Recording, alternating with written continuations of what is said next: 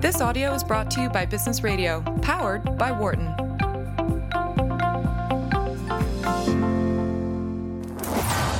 And now, from the Wharton Sports Business Summit at the University of Pennsylvania, a full day of keynotes, panels, workshops, and research presentations looking at the economics of the sports industry. This is a Business Radio special presentation. Here's your host, Eric Bradlow. Welcome to the Wharton Sports Business Summit brought to you by SiriusXM Business Radio Channel 132. I'm Eric Bradlow, Professor of Marketing and Statistics here at the Wharton School. For those of you that are regular listeners, I'm also the co host of Wharton Moneyball here on SiriusXM 132. I'll be hosting the first hour of this show uh, of a special two hour program before handing it over to my colleague and co host on Wharton Moneyball, Cade Massey. Over the next two hours, we're going to be talking with leaders from the world of sports including my first guest, Jeff Luhnow from the Houston Astros. We'll be talking to people from the New York Yankees, Fox Networks, NFL, Major League Baseball, and more. It is now my honor to welcome our first guest, Jeff Luhnow.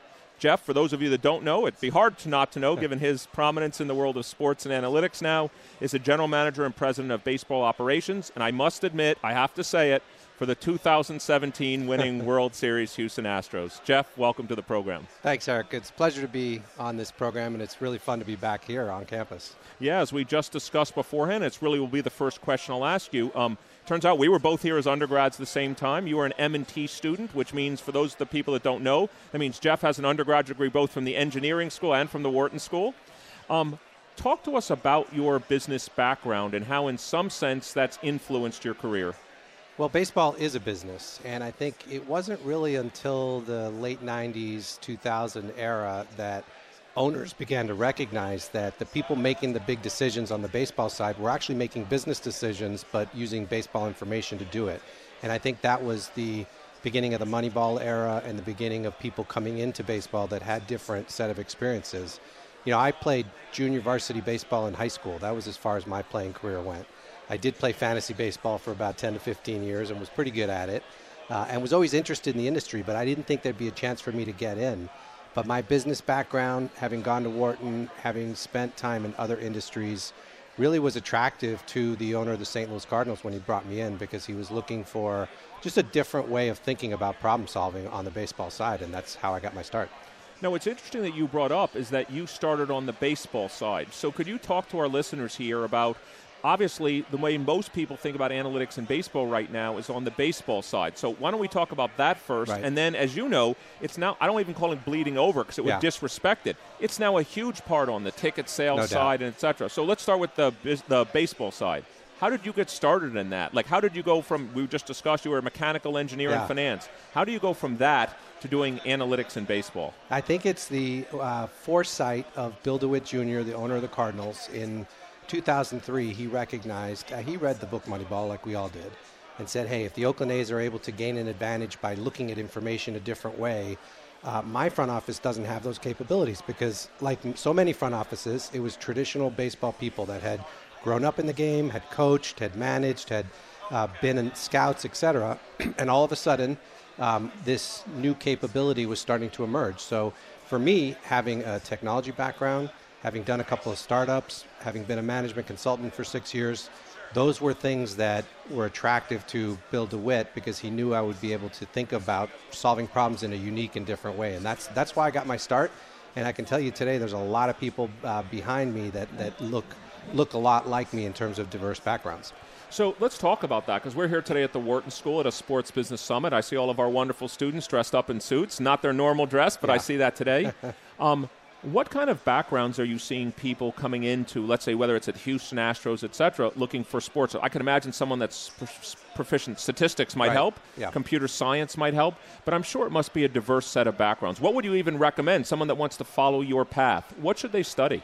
It's a good question. I get it all the time. And I think you should study something that if you don't end up getting a job in baseball or sports, you can still have a successful career. So anything on the analytics side, computer modeling, statistics, math, uh, but even economics, business, We have uh, a few people in our front office that are essentially just generalists. They're really smart people that have a business background, but we have a lot more, and this is increasing people with very specific skills, whether it's machine learning or robotics or physics. There's very specific skills that we're looking for these days because we have a strategy on how we're going to develop our technology and our analytics.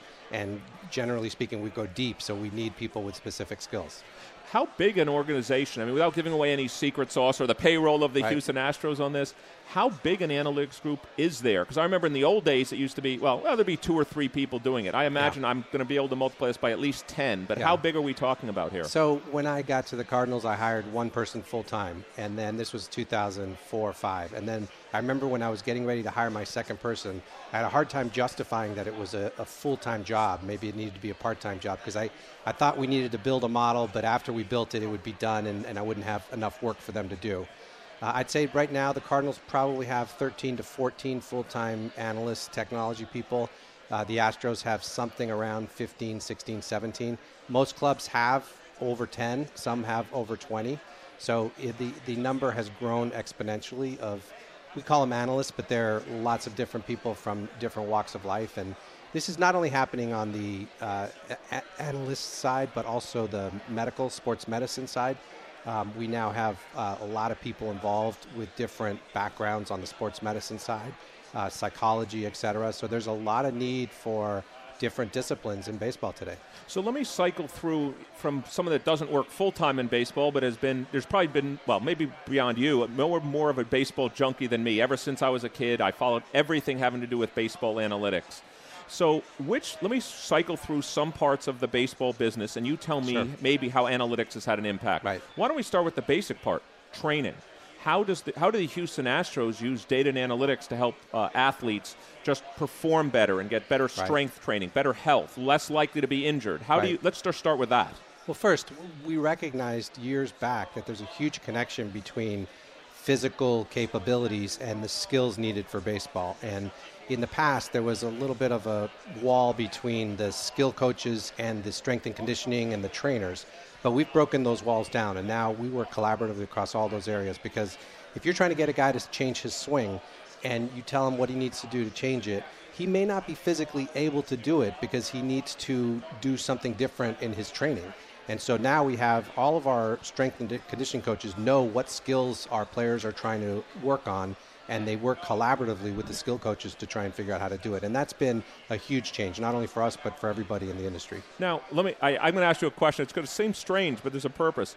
Before you were the president of baseball operations, how did you make that integration happen? Was it through the sheer will of your knowledge? Was right. it through just your so your soft EQ skills to convince people? Now you, I hate to say it, you can just order people like right. you guys will integrate. but how did you do it prior to that? Well, when I was in St. Louis, uh, everything had to be done using influence because I wasn't in charge of all the multiple departments. So, but but people do respond when you have compelling arguments and you show them evidence and you try things out. So St. Louis made great strides. Once I got to Houston, it was different because I was in charge and I got to hire the people and shape the departments. But it, we really we sit down every summer in August and we go through what is the world going to look like five years from now across every area of baseball. And then we think to ourselves, where are we and how are we positioned today? And do we need to restructure? Do we need to add people? Do we need to change job roles? We've done that every year for the past three years, and four years really. And every summer we make some sort of changes to prepare for the future. And it could be structural, it could be people, it could be bigger investments in technology, et cetera. But it all starts with the planning part of it. So we've talked about training. Let's talk about the next part, player development. So how do you guys broadly use analytics to try to get the most out of players? Like even whether it's from the minor leagues, uh, you know, whether it's A ball, double A, triple A, or even in the major leagues. How do you use it for player development? Today we have so much interesting technology that we can identify what a pitch, how a pitch will perform in the in the major leagues, or how a particular swing will perform in the major leagues. So we can now benchmark our 16-year-old Dominican players and our 18-year-old high school drafted players and our 22-year-old college players with their what they're doing compared to how well that skill is likely to play in the big leagues. So for every player we have a plan and here's what you need to do. Here's the third pitch you need to develop. Here's what you need to do to your fastball shape in order for it to be more successful. So they have very particular goals. And then the question is, how do you work on those goals? And you have to get constant feedback. And it's not just about playing games, it's also about their side sessions, uh, throwing in front of the machines, taking swings in front of the cameras, and constantly refining. But the, the good thing is, with all the technology, we have metrics for everything. And there are goals for every player. And if they accomplish those goals, they're going to be good big league players. Is there, has there been any challenge in getting buy in from the players about this? A ton, a ton. And over time, it's dissipated in large part because so many of our players now go to these great college programs and they're using the technology there, so they're used to it. Um, in fact, for a while, the challenge we had was that the players were ahead of the coaches. We were trying to get the coaches to use and think about the technology and the analytics, and the players were a receptive audience, but the coaches were sort of blocking some of that. That's changed now. Uh, but there is uh, a challenge because nobody likes to do things differently than the way they've always done them. And if you grew up and the shortstop was always to your right, if you're a right-handed pitcher behind you, and all of a sudden the ball goes through there and it, it's a hit, you're gonna you're gonna glare at somebody, uh, even though the one that got hit right behind you gets picked up. That used to be a single. So um, change is difficult, but I think it's now become the new norm in baseball that every year there's going to be some new things. Like this year, the opener that Tampa started and everybody started to copy. And I have a feeling it's here to stay. And there's going to be certain clubs that are going to be using that going forward. We talked about that strategy on Wharton Moneyball quite a bit. So let me now let's move to something you actually have just led into, which is the on-field. You were obviously talking about the shift, but can you talk about what you think both on field and during the game analytics has had the biggest impact on? It's always had an impact, and even if you go back to the Branch Rickey days, you know when to hit and run, when to steal, uh, all, all the you know when to bring the infield in, um, and in the last few years how to position the infielders and now the outfielders. And I think you know we're all playing the probabilities. You look at a particular hitter and wh- how he tends to put the ball in play, and you want to position your defense to grab it. Um, you also look at the the game state. If you have a a runner at first with no out versus a runner at second with one out, which is better chance for you to score runs in that inning, and how important is that run to win the game? And so there's a lot of nuance that goes into it, but those rules of thumb, if, that we like to call them, about when the manager should do certain things, um, those have been pretty well developed really since the 50s and 60s. They've changed a little bit because the run environment's changed and the stadiums have changed, and uh, but generally speaking, they're there now. Some managers use it, some managers don't, and uh, in, in some cases, there's good reasons why they don't.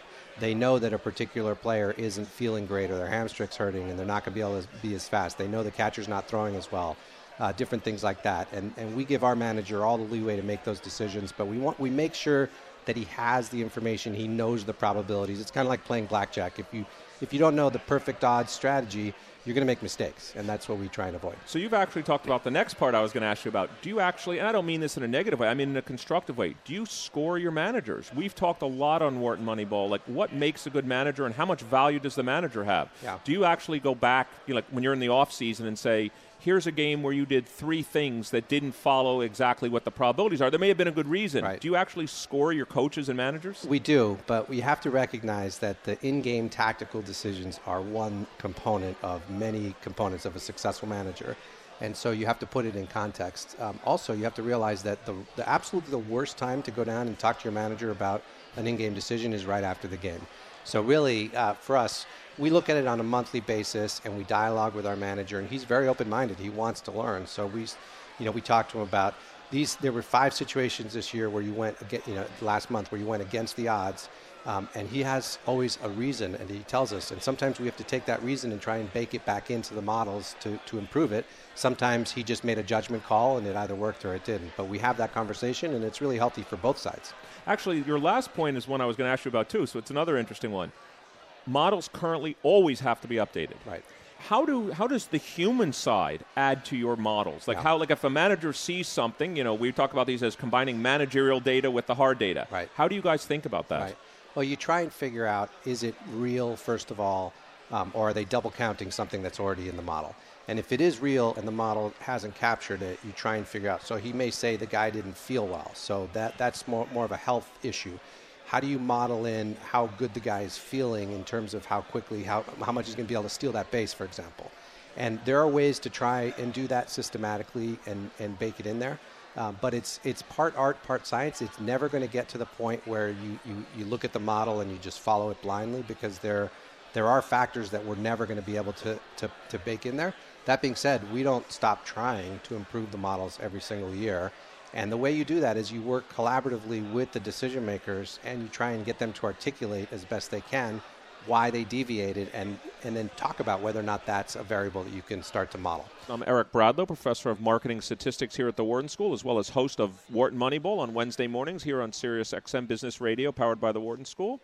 This is a Business Radio special presentation from the Wharton Sports Business Summit, and we're currently talking with Jeff Luhnow, general manager and president of baseball operations for the Houston Astros. I'm going to ask you what I think is both a naive but a, I hope a sophisticated question at the same time.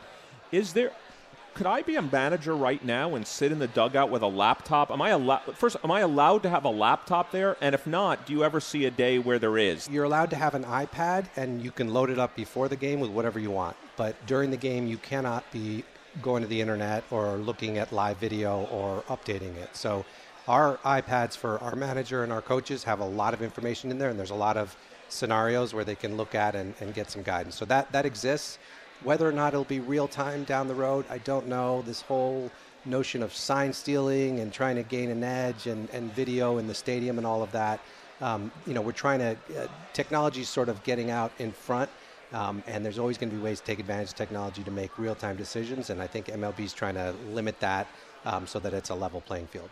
So I, I only have time for one more question, but it's how do you reflect back on the 2018 season? Meaning you won over 100 games. Right. By everybody's measure, that's a successful season. Yeah. It was the second most in baseball, I believe, after the Red Sox. A little more, a few more than my Yankees, Yeah. but you, you but of course, you know, the Red Sox beat us. They beat, when I say us, the Yankees, Right. they beat the Astros. Right. How do you think about the season, and then how do you think about using what you've learned for 2019? Well, first, I think we had a better team in 2018 than we had in 2017. And all the advanced sabermetrics Right. suggest that as well. And we were favored to win the World Series from the very beginning, and, and I think even now we're favored to win next year.